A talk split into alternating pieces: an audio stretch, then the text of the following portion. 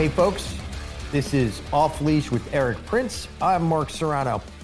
It's time for us to get an update on the war in Israel. Erik, uh, you are joining us today from the uh, Up phone from Unplugged, and uh, you know our viewers should know by now they can get theirs by going to unplugged.com/off leash. Our excellent technology is bringing us together today. Let's talk about the war in Israel. Erik, first I want to start with this uh, story that ran in the Times of London. Uh, there was a similar piece in the Wall Street Journal that said uh, that the IDF had begun the process of flooding Hamas's tunnel network with seawater. I don't think we've gotten any confirmation. IDF itself did not make a confirmation. This was rather a provocative idea. Um, and frankly, I think it drew attention to the fact that this labyrinth of 300 miles of tunnels will continue to be a, a problem for the IDF. It exposes and makes the IDF vulnerable as they go through street by street and block by block through Gaza. Um, so it was an interesting piece, but I think it, to me, it highlighted the, the challenges that still confront the IDF.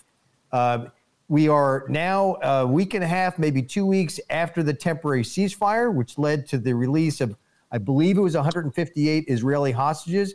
Clearly, there are probably another 100 that uh, that Hamas is going to cling to and hide and abuse while Israel continues its assault on Gaza. Uh, Erik, what can you tell us about the latest on the war in Israel? Look, the soil in Gaza is very sandy, very gravelly. So it's very easy to tunnel a lot, which is why they've dug 300 and some miles of tunnels. And it continues to be a threat to Israelis because the enemy can pop up behind the area. So the Israelis started in the north, in Gaza City. I think they've they've largely cleaned it out. But then I understand they just had a kind of a pop up ambush with an IED where a big firefight, and then the quick reaction force came, and then they basically cracked, clacked off an IED, which took down a building. It killed ten Israelis. So it's this, I think it's their single highest casualty day. Mm from that directly caused by tunnels. And so uh, I still think that the solution is flooding everything with a very high amount of seawater. It doesn't matter how sandy the, the water is, how sandy the soil is, because you can always pump more water. And, um, uh, you know, I don't claim to be a drilling expert, but I do understand how to move water, having built a uh, the largest firearms facility in the large, largest private firearms facility in the country on uh, what was a, uh, a, fairly wet, flat, swampy land. And um, it, moving seawater is cheap, plentiful, available, and and I think it's also the best chance of getting the hostages out because it takes away um, the enemy's ability to maneuver. Because obviously they're not going to move when they're when they're underwater. All the weapons caches that are underground get flooded, and I don't care if it's their RPGs, their rockets, their explosives, nothing works well after it's been submerged in salt water. And three, if you have hostages underground, at least the water flowing in is going to force them to move the hostages because they're going to want to keep the hostages alive because it's collateral for them. And then when you get them moving, that's the chance when you can detect them and rescue them. And right. the, the millions of gallons or tens of millions of gallons it would take to flood all those tunnels, fine. That's an easy industrial problem to solve uh, with voluminous amounts of industrial pumping. And uh, I, I, I, wish they would. I wish they would look for some outside help because there's a lot of additional expertise. But uh, militaries are going to do what they're going to do.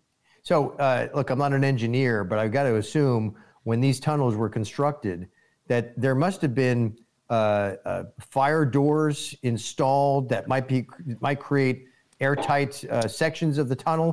Do you know anything about the construction? Uh, yeah, some of the tunnels have blast doors, which obviously designed to prevent a robot from moving an explosive and, and trying to uh, to punch through. But it doesn't matter. Water, if you've ever busted a pipe in a basement or in an attic, water always finds a way through. They are not building quick, act, quick acting watertight doors like on a ship.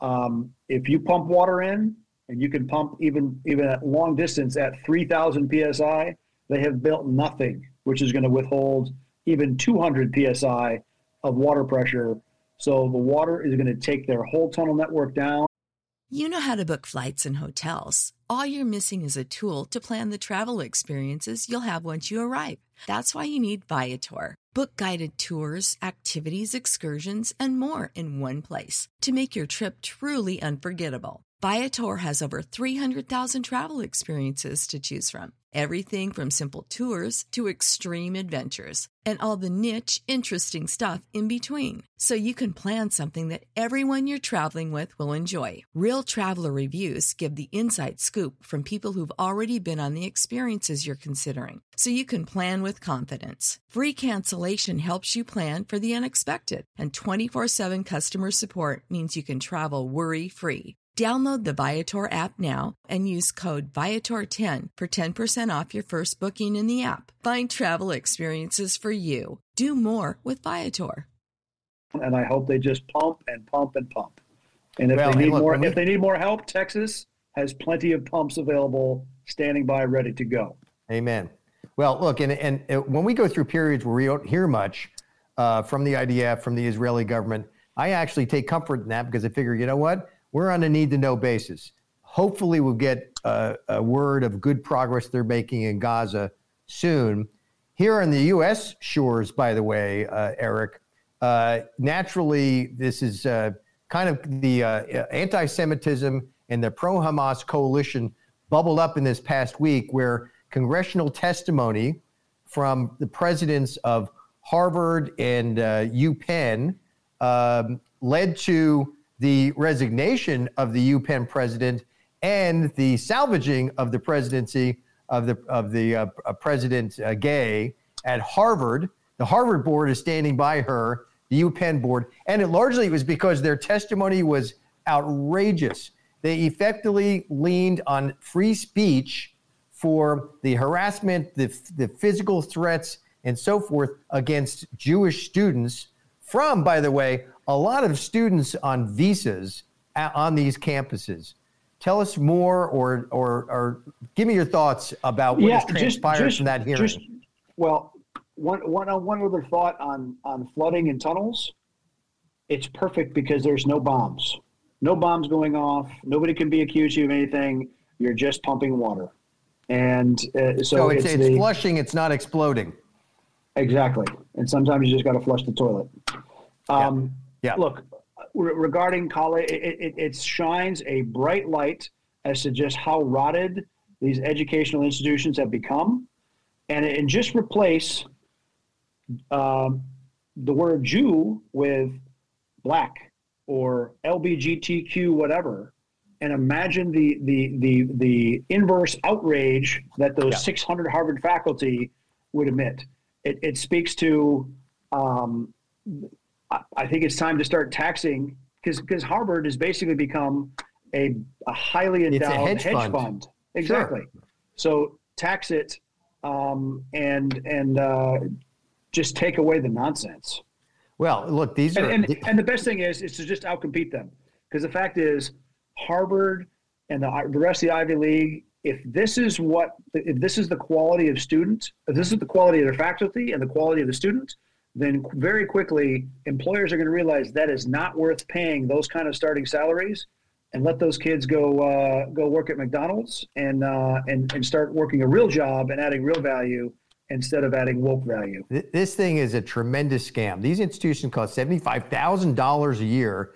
They get federal funds funds through student loans, and it all needs to be shut down and cut off. Uh, hats off, by the way, to Congresswoman Elise Stefanik for her questioning of these presidents and holding them accountable to this outrageous standard and hiding behind free speech. Look, I do crisis management and crisis communications. These presidents were dumb, deaf, and blind. They went into this thing thinking they could get away with claiming that free speech allows, you know, this sort of harassment on their campuses. Uh, and it was immediately after the next day or two days later that the UPenn president had to resign because of their ridiculous appearance before this congressional committee. Last word to you on this, Erik. Look, I went to Hillsdale College. I can't speak highly enough about it because it's never received any federal funding. So I think uh, we Americans, as taxpayers, are right to question these so called institutions of higher learning because they cost too much. The product they're putting out is questionable, and and the best thing to do is to is to just outcompete them. And so, one of the education reforms that must happen is to remove the cartel-like uh, control that these accrediting institutions have, uh, so yep, that there are more one, two, four, whatever year programs that teach in different ways. That maybe they just teach to a desired testable outcome, because I think the the four year university system in America has proven itself now, especially in the non STEM fields, to be absolute rot. Yeah. This, this is a scam that's got to be reformed under the next Trump administration. Uh, look, this is uh, this has been this has been an important update on on what's happening in Israel. Uh, we appreciate you joining us. I'm Mark Serrano, and this is Off Leash with Erik Prince.